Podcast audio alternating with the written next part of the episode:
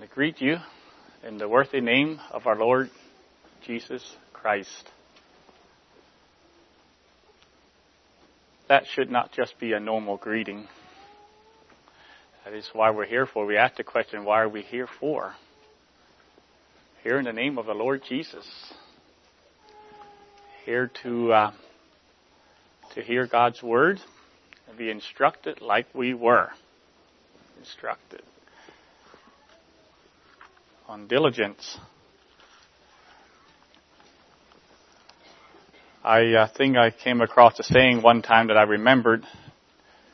Success is 1% inspiration and 99% perspiration. I don't know if that ratio is correct, but it's largely correct.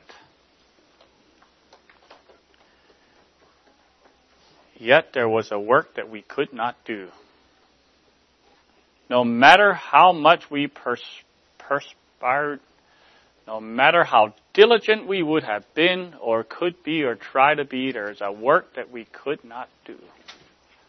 That the Lord Jesus Christ did that work. Paid for our sins. So as we as we recognize that we have a responsibility, we need to recognize also what we can't do and what the Lord does.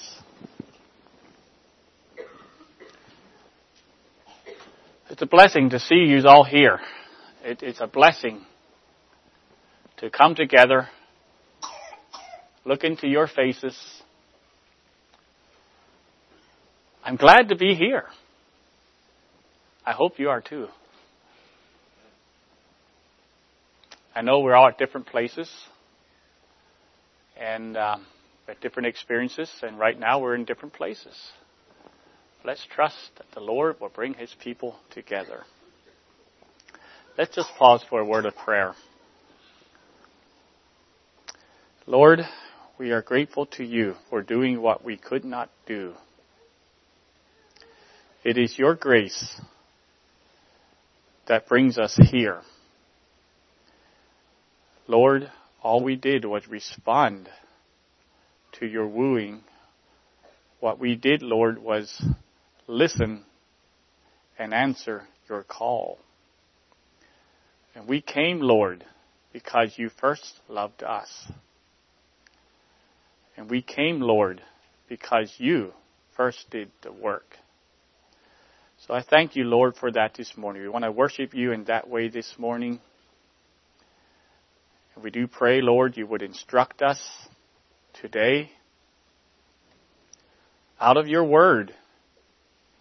Clarify your will and purpose to us and give us, give us your strength and your grace to live it out, to walk it out, to, um, to be successful in what you call us to be in. So Lord, we thank you. Just pray, Lord, your blessing would be upon us this morning.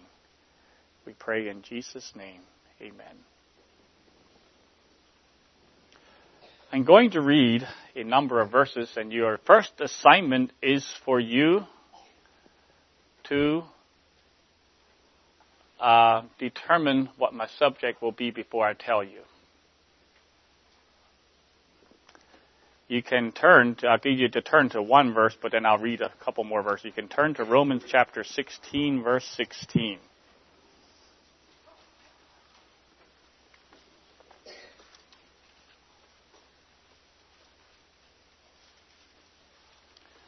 Romans 16:16 Salute one another with a holy kiss. The churches of Christ salute you. 1 Corinthians 16:19 to 20. Don't turn there. The churches of Asia salute you. Aquila and Priscilla salute you much in the Lord with the church that is in their house. All the brethren greet you. Greet you one another with an holy kiss. 2 Corinthians 13, 11 to 13. Finally, brethren, farewell. Be perfect. Be of good comfort. Be of one mind. Live in peace, and the God of love and peace shall be with you. Greet one another with a holy kiss. All the saints salute you.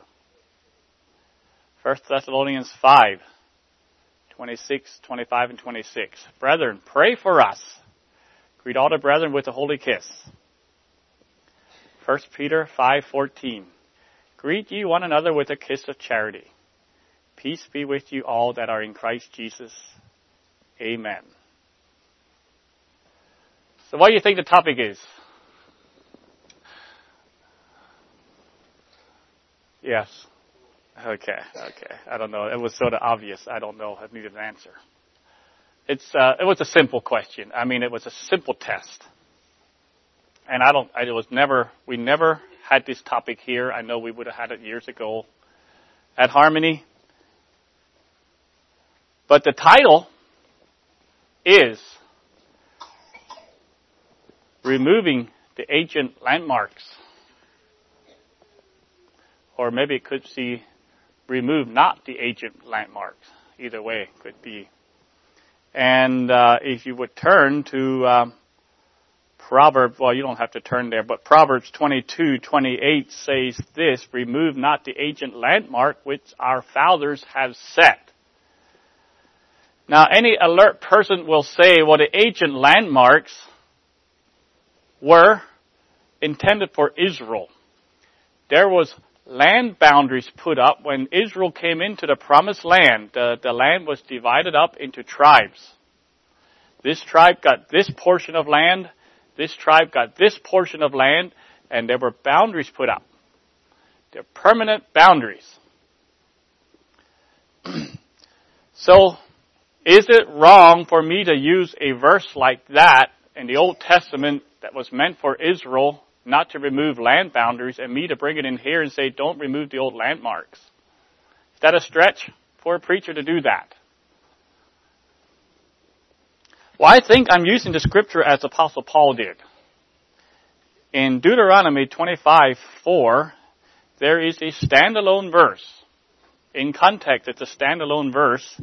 It reads, Thou shalt not muzzle the ox when he treadeth out the corn. And if you would turn, and you can turn to 1 Corinthians chapter 9, verses 8 to 10, there Paul is in the middle of arguing with the Corinthians. He's having a discussion and he's trying to get a point across. He's trying to convince them of something. And he says here, Say I these things as a man? Am I just trying to persuade you like a man would? Or saith not the law the same also? For it is written in the law of Moses, Thou shalt not muzzle the ox that treadeth out the corn. Doth God take care of oxen? And we say, yes, he does. He cares about oxen. But then he says, or saith it he altogether for our sakes? And then Paul make the application. For our sakes, no doubt. This is written. Then he quotes another verse. He that ploweth should plow in hope, and he that thresheth in hope should be partaker of his hope. Paul takes an Old Testament commandment and he applies it in a new covenant setting in a very beautiful way. He goes beyond the bare bones chapter and verse method and instead applies the principles of God's heart from there, he applies the principles of God's heart and brings it into a new covenant setting. he takes us from the work of an ox to the work of a minister or a missionary. That's what he does with that Old Testament verse. Talking about an ox, talking about don't muscle him, and he takes that and he applies it to this day and age, and it gives an application to ministry. That's not a stretch for Apostle Paul, so I'm saying that shouldn't be a stretch for us. Now, in the case of ancient landmarks, God set the boundaries for the different tribes, like I mentioned, and those boundaries were not to be moved. And to ensure that those boundaries stay intact, he told them to marry only within their own tribes. Then, inside the tribe, there was land was divided up in families and clans, and it was multiplicity of dividing divisions, and there were more landmarks set up within the tribes. Those were to be permanent in the families also. Now, if a man became so poor that he could no longer hold on to his land, he could sell the land. But in the year Jubilee, it reverted back to the original family. It was permanent. At the year Jubilee, those boundaries were permanent. And when God, at the beginning, when He initiated going into the promised land, He said those boundaries, don't, well, it's in Proverbs where they say, don't move the boundaries. Just have it continue on. Now here, here we come to the message this morning. Is it too much of a stretch to say that the original boundaries or practices or commands set in the beginning of the occupation of the new covenant should remain there? Does God care how land remained divided up? Or does he really care about following through with the original designs and commands? What do you think?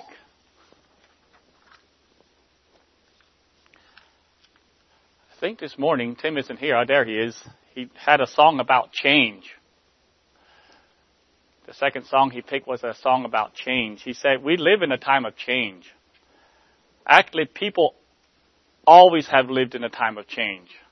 But with modern communication, change has accelerated could we say a thousand times more change than it was in 500 years ago? I don't know what for number to put on it, but change has accelerated so drastically that I think if change would all of a sudden stop, we would all go into shock because we have come accustomed to continual change. Now we would all agree, change is good. Some change is good. We like more efficient ways of doing things, more effective ways, so we can do more things with, where's, where's, where's Berlin? More things with less effort, right? we like that. That's why we live in a culture of instant gratification.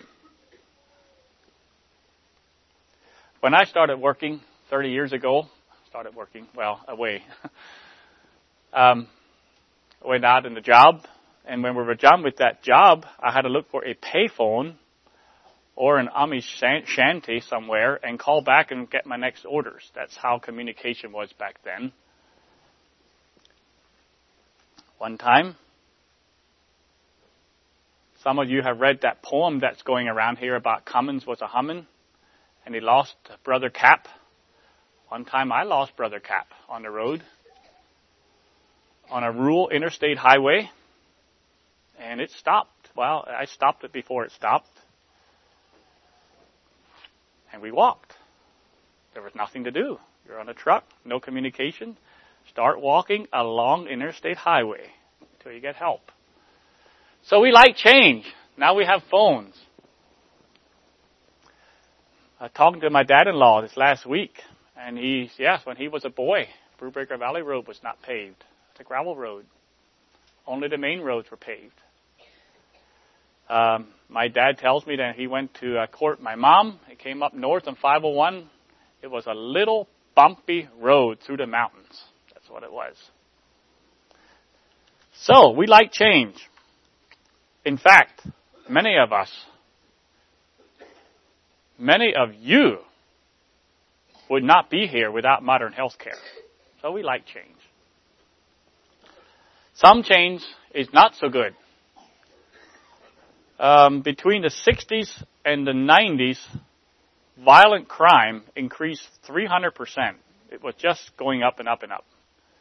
And Bill Clinton, the, uh, the government decided they need to do something, and they enacted stricter sentencing for criminals.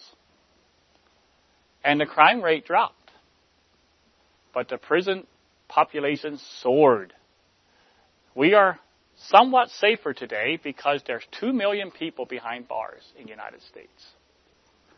It's amazing. And we could say, well, why is that? There's a lot of breakdown of the family unit because there's a breakdown of respect, and you can go on and what all that reason is. And now we're, of course, arriving at shocking levels of change in the uh, LGBT area, arena rather. Now here's the question for you. Should the church change? Hmm.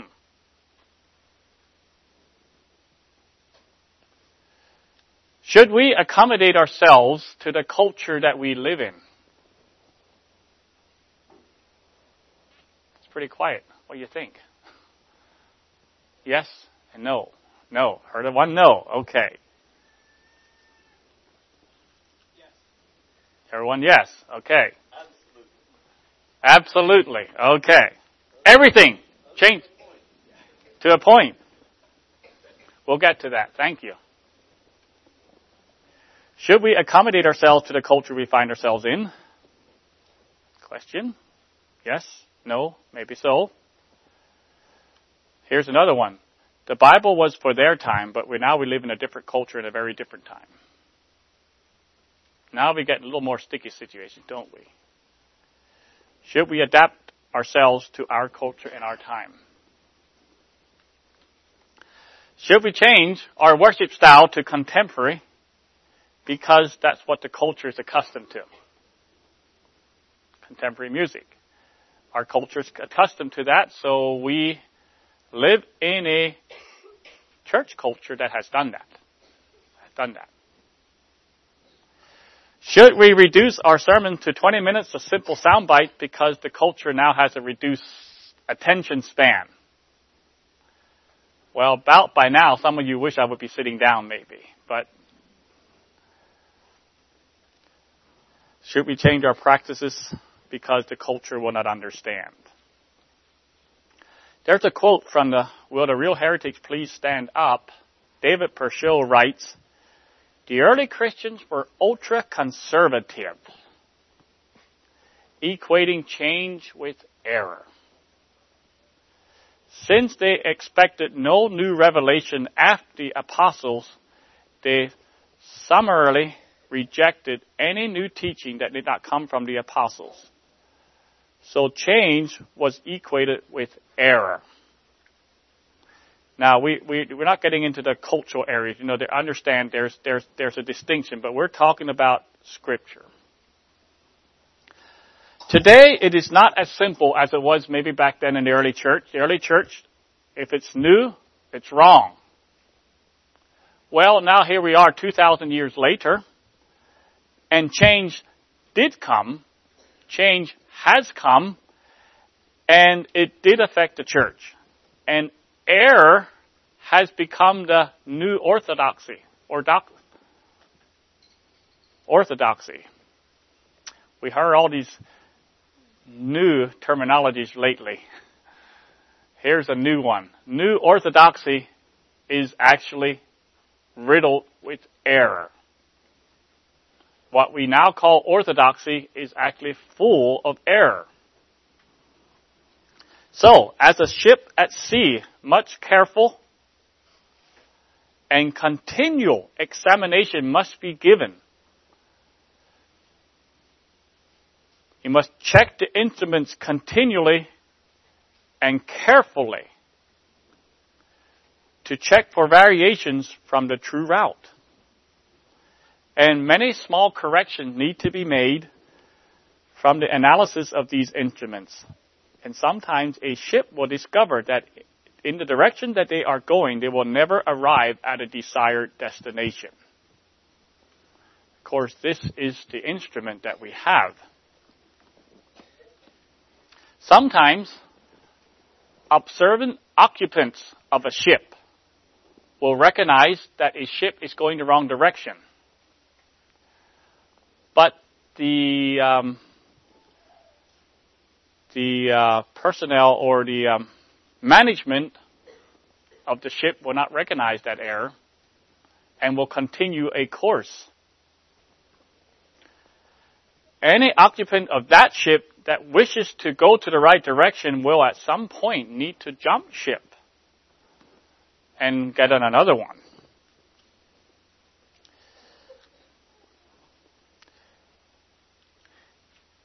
Here is a thought, and I'm not sure can, if I can articulate it, but in an article about musical change in a church setting, the author observes this. He said, it is important to understand that a move towards contemporary worship is more, is not a mere change of music. If a church shifts from their regular worship to contemporary worship, it is not a mere change of music. It is a it is accompanied by a change in a church's overall philosophy. Now what that means is you can't usually address just the externals or the surface things because they are the result of a philosophy underneath that actually the outgrowth is there. And that philosophy underneath is sometimes pretty hard to determine or to uh, expose. Let's say it that way. The difficulty is often in not exposing the externals, but exposing the philosophy or the thinking that brings the externals. That change in philosophy of that music will exert itself in hundreds of other different ways. Because that philosophy that brought the change of music will also bring change in many other areas because it's a belief system underneath. Change with our culture. Adapt to our culture. Adjust the Bible to fit our culture. That is what is happening today. In um, Jeremiah 6:16, Israel was apostatizing, and judgment was imminent. They were at a very, very bad place. They were headed to a major collision course. And God knew it. So God tells them, Thus saith the Lord, Stand ye in the ways, stand in the crossroad, and see, stop, look, and consider, and ask for the old paths. Where is the good way? And walk therein. God says, go to the crossroad, stop, think, and now walk in the old paths. And ye shall find rest for your souls. Now I heard that rest for your souls before. That is the Lord Jesus taking it right out of that Old Testament context and applying it to himself. But they said, we will not walk therein and they were judged for it. So, whether you are in the way and are tempted to depart, or whether you are out of the way and exhorted to seek it, the point is there is an old path. There is a way that does not change, not with time, not with culture, not with new or novel ideas, not even with success. God has never been concerned about numbers. He's always been concerned about faith and truth, about a people. And so, what does that have to do with the Holy Kiss? A long introduction. The kiss of charity, as Peter puts it. Actually, quite a lot. We don't seem to be living in a day when the gospel is advancing boldly in the face of darkness and heathenism. Now, is that our fault? Yeah, some of it is. But we live in a day when darkness and heathenism is overtaking the church. Where can you look and not see more and more the world's methods adapted to propagate the gospel or bring people to the church? It's all over. The church has been adapting to modern culture and turning the church into a marketplace, a mall, if you will. And people come to church with a consumerism attitude. I'm unique. I have unique desires. And I want them fulfilled. And instead of forming a community of believers, we form a conglomerate of individual Christians. Instead of, like the song goes, people of the living God, we had changed it to persons of the living God. Give the people what they want instead of bringing them to the community of God's people. Here's what one preacher says about the Holy Kiss. The Holy Kiss was a cultural expression of peace and goodwill towards someone else, a token of friendship and unity. It was a social custom with Christian content and meaning infused into it. But it would be wrong to impute mystical value to this actual action. And we would do well to function in our day with the cultural norms of acceptability. We need to look at what Paul is emphasizing and not get distracted into something like the holy kiss or feet washing. He said that, which is a meaningless activity in our day. Charles Hodge says this the spirit of the command, the command is greet each other with a holy kiss. The spirit of the command is what Christians should express, is that Christians should express their mutual love in the way sanctioned by the age and the community in which they live. Express your love in the way your community does it. Focus on the sincerity and purity of heart in greeting not the exact external formula of movements. As if there is something magical about the actual activity you do. So, if Paul were writing the scripture today, he would say this, Greet ye one another with a holy fist bump. That fist bump um, communicates acceptance, camaraderie. I go to New York City and go deliveries, and there are these these these. Uh, I don't know which part of the world they come from. They're all over the place up there, and they come and hi, buddy, boom, and it makes you feel like you're one of them. Although I'm not. Well, not in that sense. They're uh, they're part of the human race, and uh, and that. But uh, yeah, express your love in the way that your community does it. So, if we're open to change, let's start fist bumping here. And express our love. Because it's the heart that matters, right? Not the external.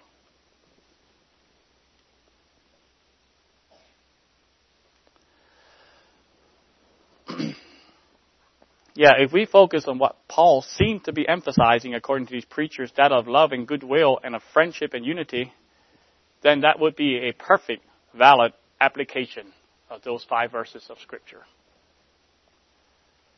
So why don't we do it? Anyone tell me? Why don't we? It's a, of course, a um, not theoretical, but a rhetoric question. I will try to explain the difference between cultural adaptability and biblical commands now. Yesterday we were at a wedding. I'm not sure what early weddings, early Christian weddings were like. But I'm sure it wasn't quite like the wedding we had yesterday. But there are essentials in a wedding that do not change.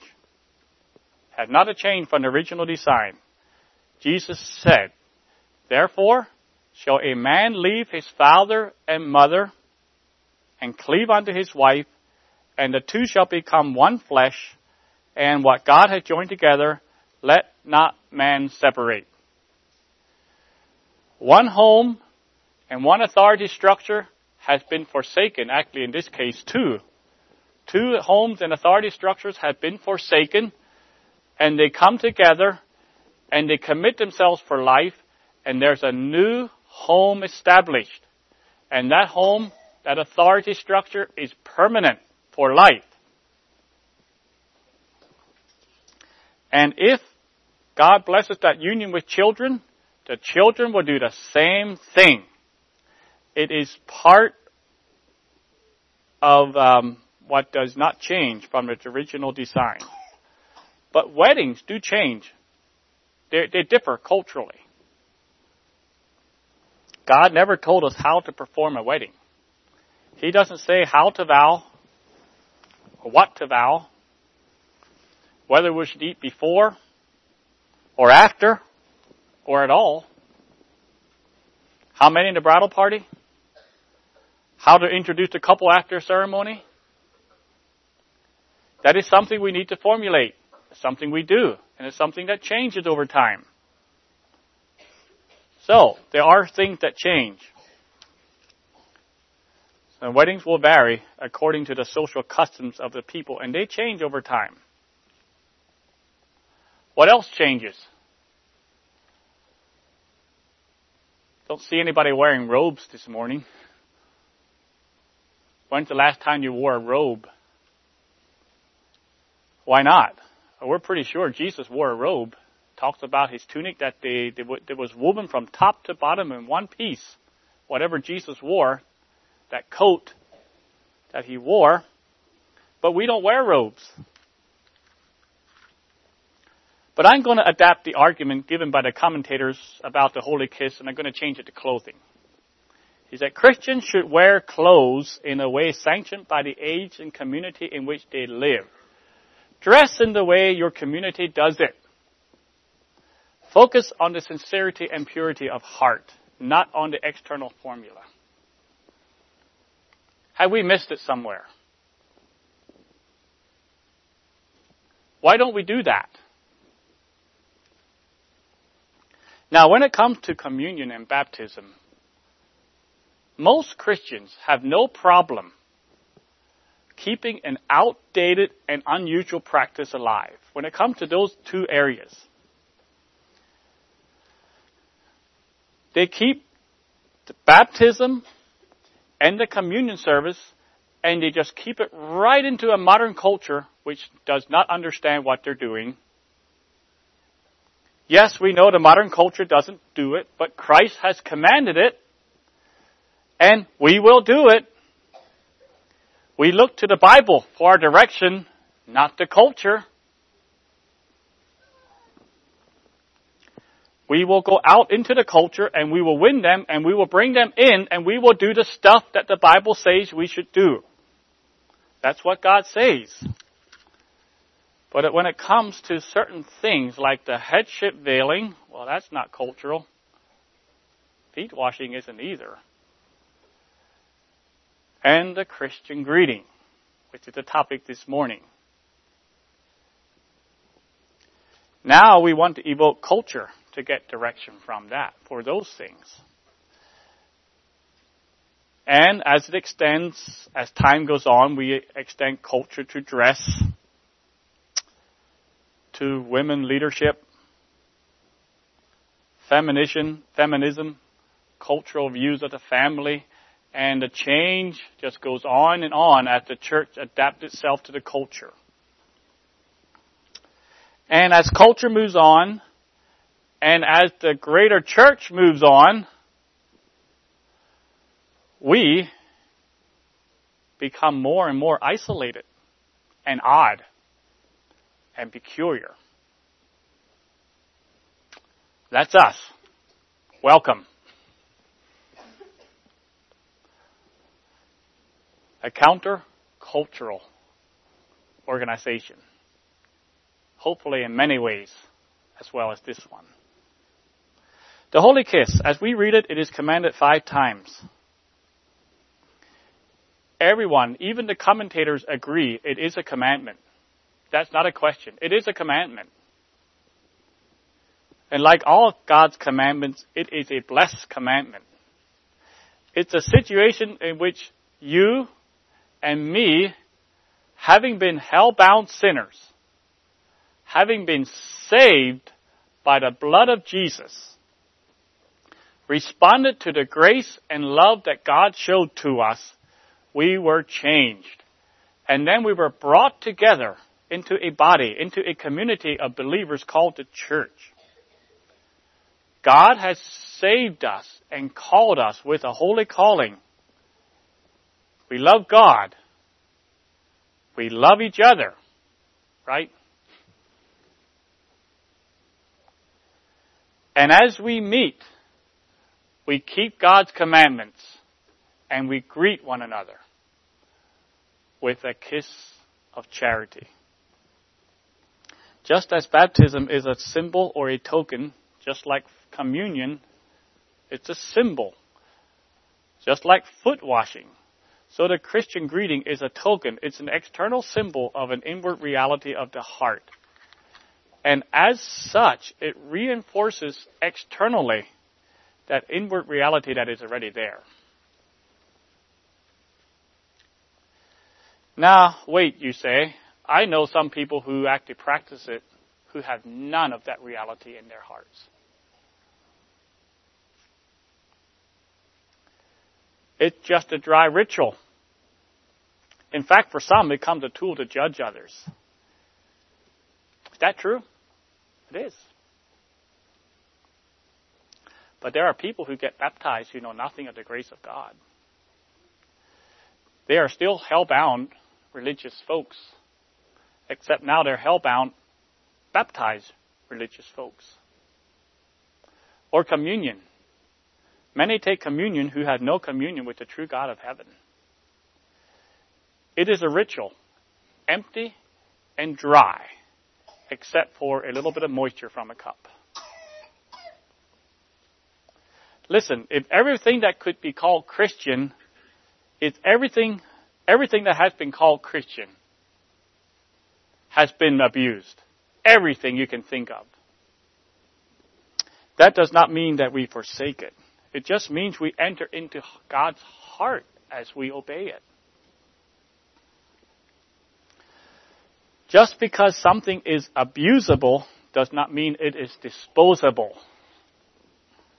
as Paul admonishes in 1 Corinthians 5 8, and he's talking to them about their improper usage, he said, Let us keep the feast, the communion, not with old leaven, neither with the leaven of malice and wickedness, but with the unleavened bread of sincerity and truth.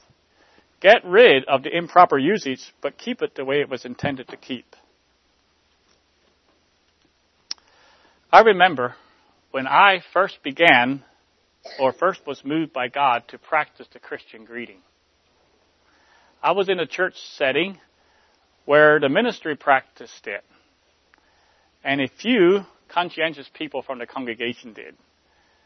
But they were sort of odd. But God had saved me and done a work in my heart. And a number of us young Christians fellowship with each other. And we saw this scriptural directive. We saw how the woman's, woman's veiling was once in the Bible, but the Christian greeting was five times. What are we going to do? Our hearts were full of gratitude for God for His salvation. We loved God and we loved His Word. We really did want to obey God. But almost no one obeyed this commandment. Maybe you have been there. Maybe you're there now. Now, a number of us zealous young ones began to practice it in that setting. It was hard. It was uphill. It went against the flow. It surprised our friends and our fellow church members. Now, as I look back, my motives were not completely pure. I had a significant amount of spiritual pride in me. I was immature and I was largely unsanctified. But my heart wanted to obey God. He was my Savior. Before I was afraid to die. Now I was not afraid to die.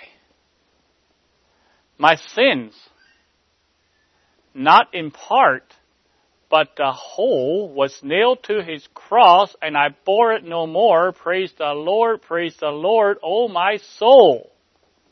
That's where we were at. And we wanted to obey God. And in this case, the embarrassment I endured, the uh, what were other people think, was small in comparison to what God had done for us. Then we went to another church setting in which it was joyfully practiced. Not only was it easy, it was seemed natural, normal. It was a natural way of expressing the biblical love we had for each other with a pure heart fervently, and that became a normal part of my life for 25 years. Now here we are, 25 years later, and God has no grandchildren. He has children. Each generation will need to experience the transforming work of God for themselves, just like I did. The next generation will need to experience the same thing. And each generation will need to voluntarily and joyfully embrace the Word of God by faith. And begin in the next generation to walk out in loving obedience to God. We, now we're called the older generation. We will protect, we will guide, we will instruct. But finally, it'll be the next generation who will be the next church. And there are many doctrines and teaching to be passed on, but the focus on this morning is the Holy Kiss. let's look at the command a little more specifically. First is the word greet or salute. Now there's nothing unique about greeting. Every culture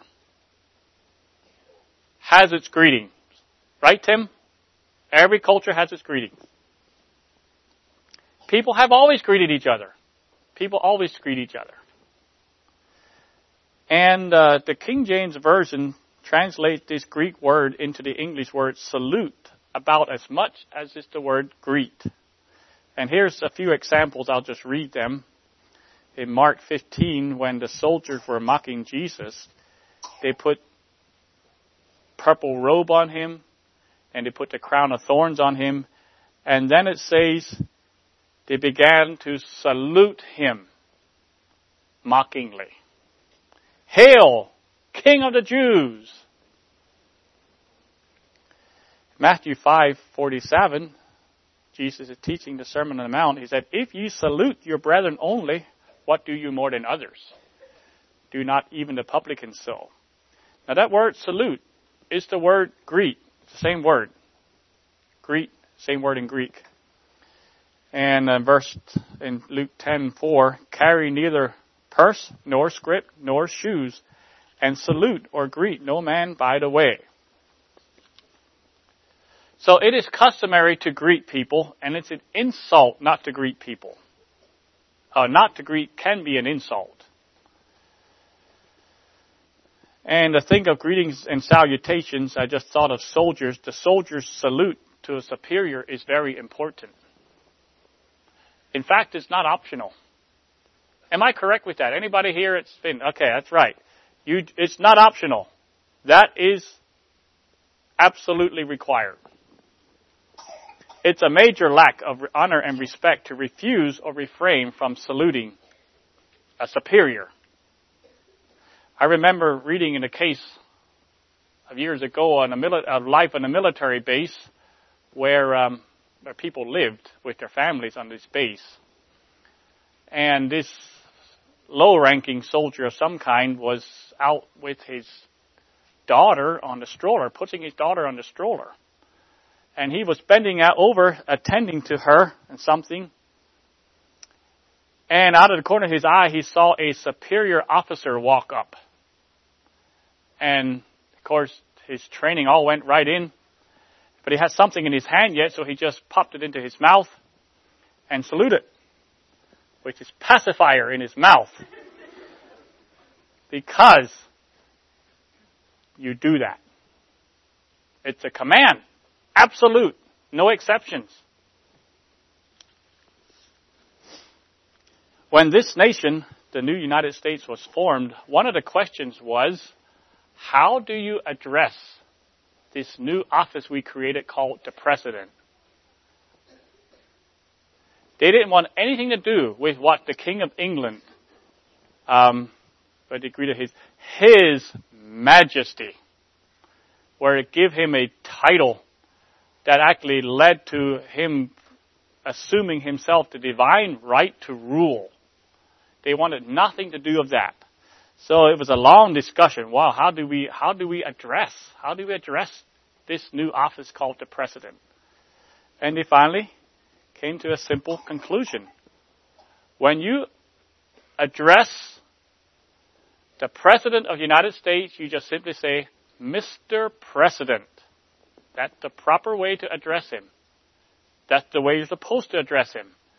It was decided, it was written down to do it any other way. You come and say, Hey, Obama, it would be extremely disrespectful. That would be a fist bump. You don't do that to the president. So, salute. Greet one another. It is proper, it is honorable, it is respectful for God's people to greet one another. But then, don't just greet whatever way you want to. God has actually given us His word of how He wants His people to greet each other. Very specifically. With a holy kiss. Now let's look at the actual greeting. First is the word holy. Uh, this can mean a few things. First of all, it's not a sensual kiss. It shall by no way, shape, or form arouse unholy sensuality. I think that's pretty well self-explanatory. I don't need to explain that. But that is absolute. But the second and primary meaning is that of the heart attitude and motive behind the kiss. For a kiss to be holy, it needs to come from a holy person with holy motives. You know, when Judas kissed Jesus when he betrayed him, that was not a holy kiss. Jesus did, Judas did not love Jesus, and his motives were anything but for his well-being. Have you been sanctified and set apart for the Lord? Are you genuine in your love? Do you love your brothers and sisters with an unfeigned love? Is a real, genuine, authentic love behind that token of love the kiss? Salute one another with a holy kiss. Then is the word kiss. This is the Greek word philema, which means a kiss. But the word philema comes from a whole family of words that have the word love infused into it. Phileo means love in Greek. And the word, the name Philemon, you know, Philemon, that little book of Philemon, that was a person's name. That means friendly. Um, Philadelphia means a city of brotherly love. Philadelphia, I think it's the city part. Philadelphia.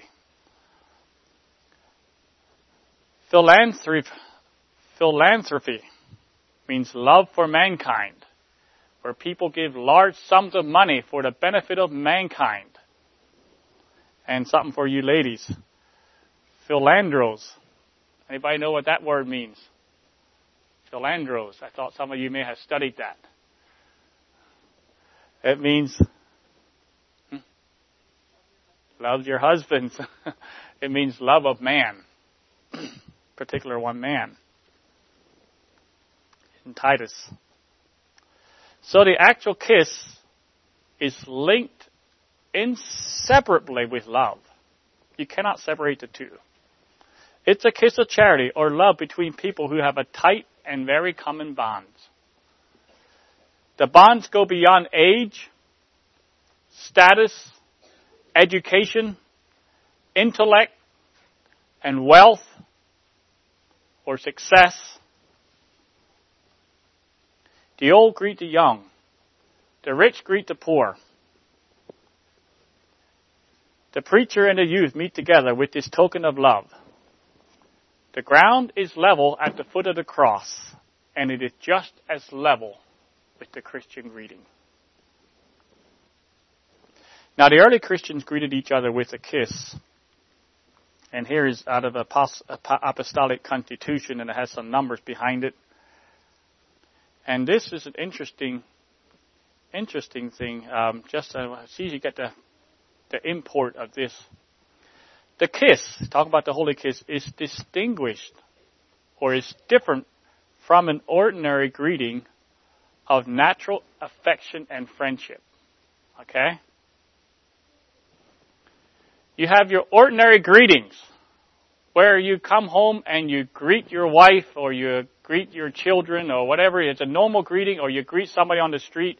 You have your normal greetings. Here it says the kiss is different than that. The Christian greeting is different from an ordinary greeting of natural affection or friendship. It belongs to God and the new society of His children. It is specifically Christian. So it is a holy kiss in the sense it is specifically for God's people among His people. Justin Martyr informs us in his account of the religious assemblies of the Christians, and he write, reading here, prayers being ended, we salute one another with a kiss, and then the bread and cup is brought to the president, etc. Now here's a commentary on the occasions mentioned by Justin, and here's Justin again, martyr, said the men and the women do not kiss each other promiscuously, promiscuously. The men salute the men only, and the women kiss none other but their own sex, as may be known by their manner of sitting in the public assemblies. And that's described in the Apostolic Constitution.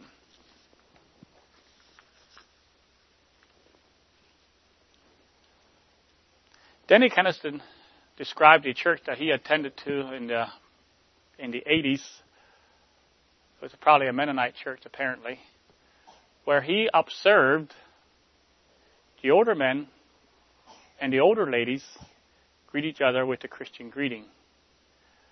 But the younger ones and the youth did not.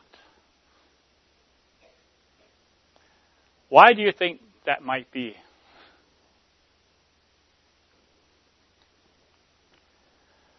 Why do you think that might happen here?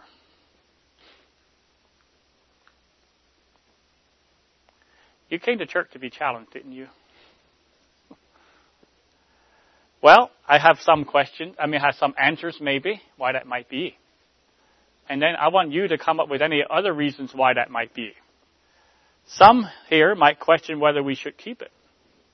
It's just an early custom that sort of just kept on going.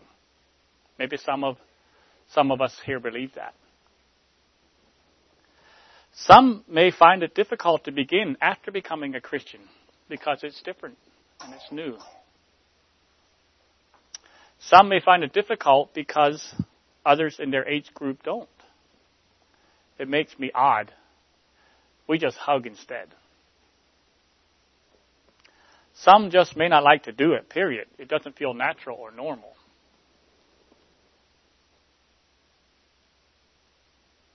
What other reason would anyone have why it may not be practiced? Anybody have any any that I would miss? Did I miss anything, or did, did I cover a lot of them? I'll bump my glasses. Okay, go ahead. Fear. We'll get to that a little later. Thank you. Mm-hmm. Adoniram Judson tells of his first woman convert in the mission field. It was in a culture where the women wore layers and layers of jewelry. It was an extremely decorative culture. Especially necklaces, lots of them, and bracelets, lots of them. So, he had his first female convert as he prepared to, got her prepared for baptism, he instructed her. Hesitantly, not knowing how she's going to respond to this. But he felt compelled by the Spirit of God to instruct her from the Word of God about jewelry and how the Bible forbids the wearing of jewelry.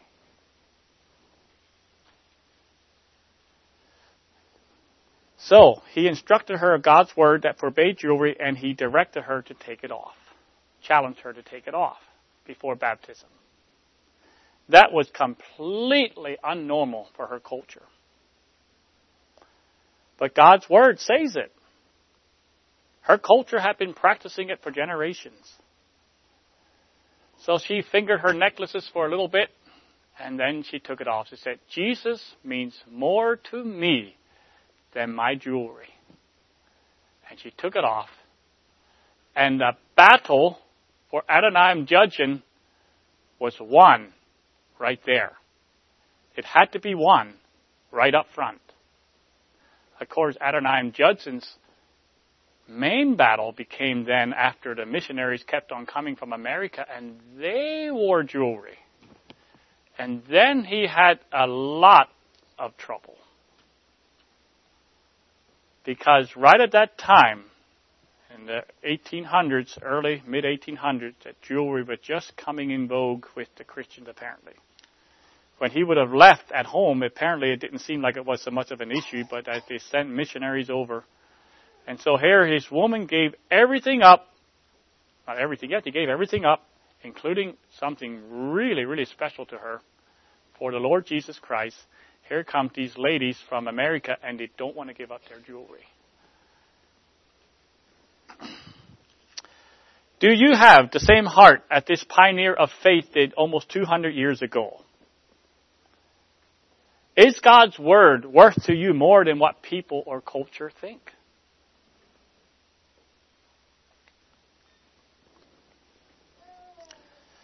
Okay, some practical direction here. This is probably an issue more for the ladies than for men. But it is difficult to hug first and greet with a kiss. I think an embrace when you greet a loved one is great. But unless I'm missing something, probably need to greet with the Christian greeting first and then embrace.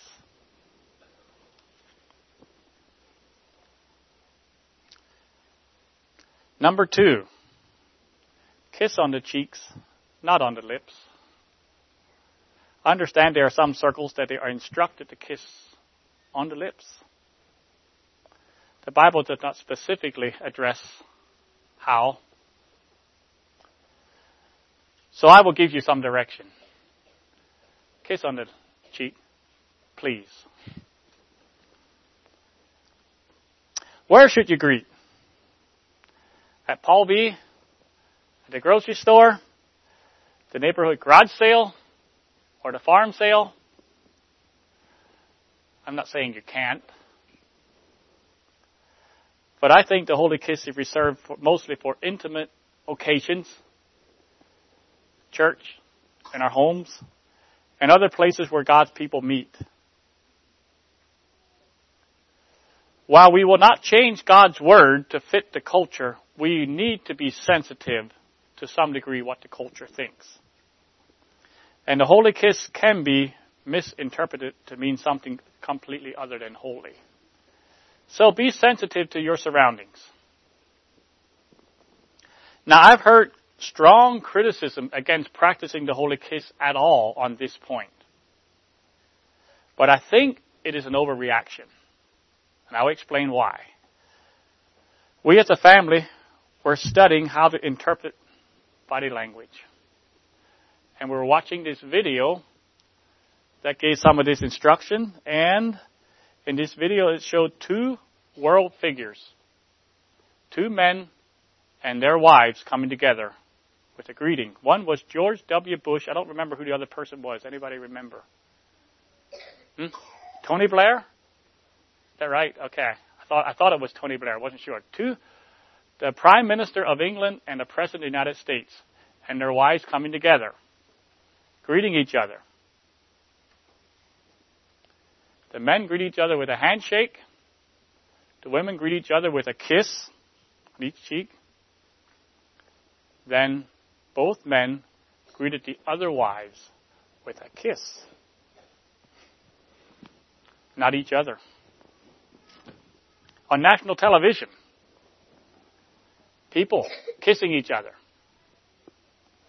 It's not as unusual as you think. It's not a good argument to not use it.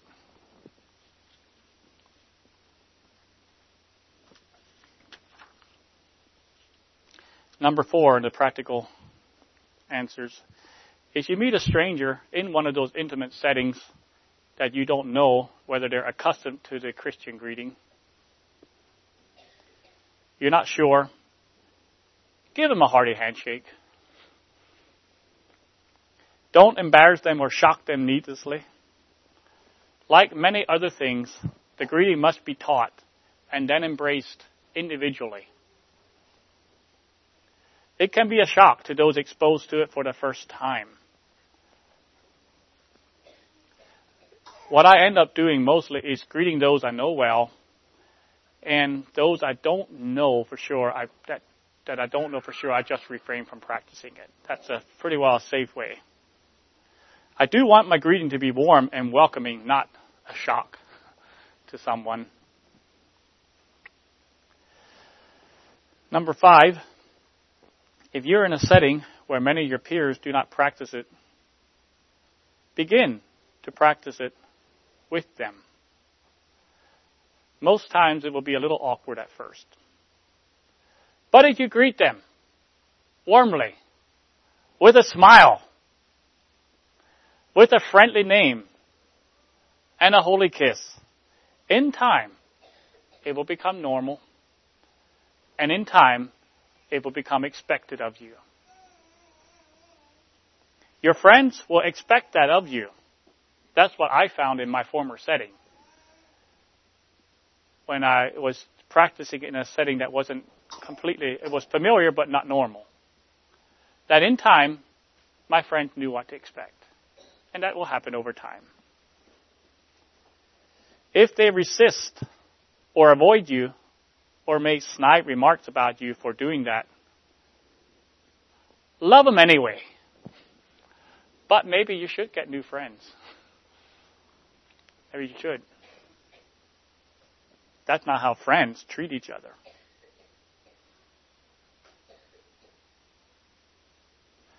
So, where Christian people love each other with a pure heart fervently, it is but natural to salute one another with a holy kiss. So my exhortation this morning, I know this was a very unusual message,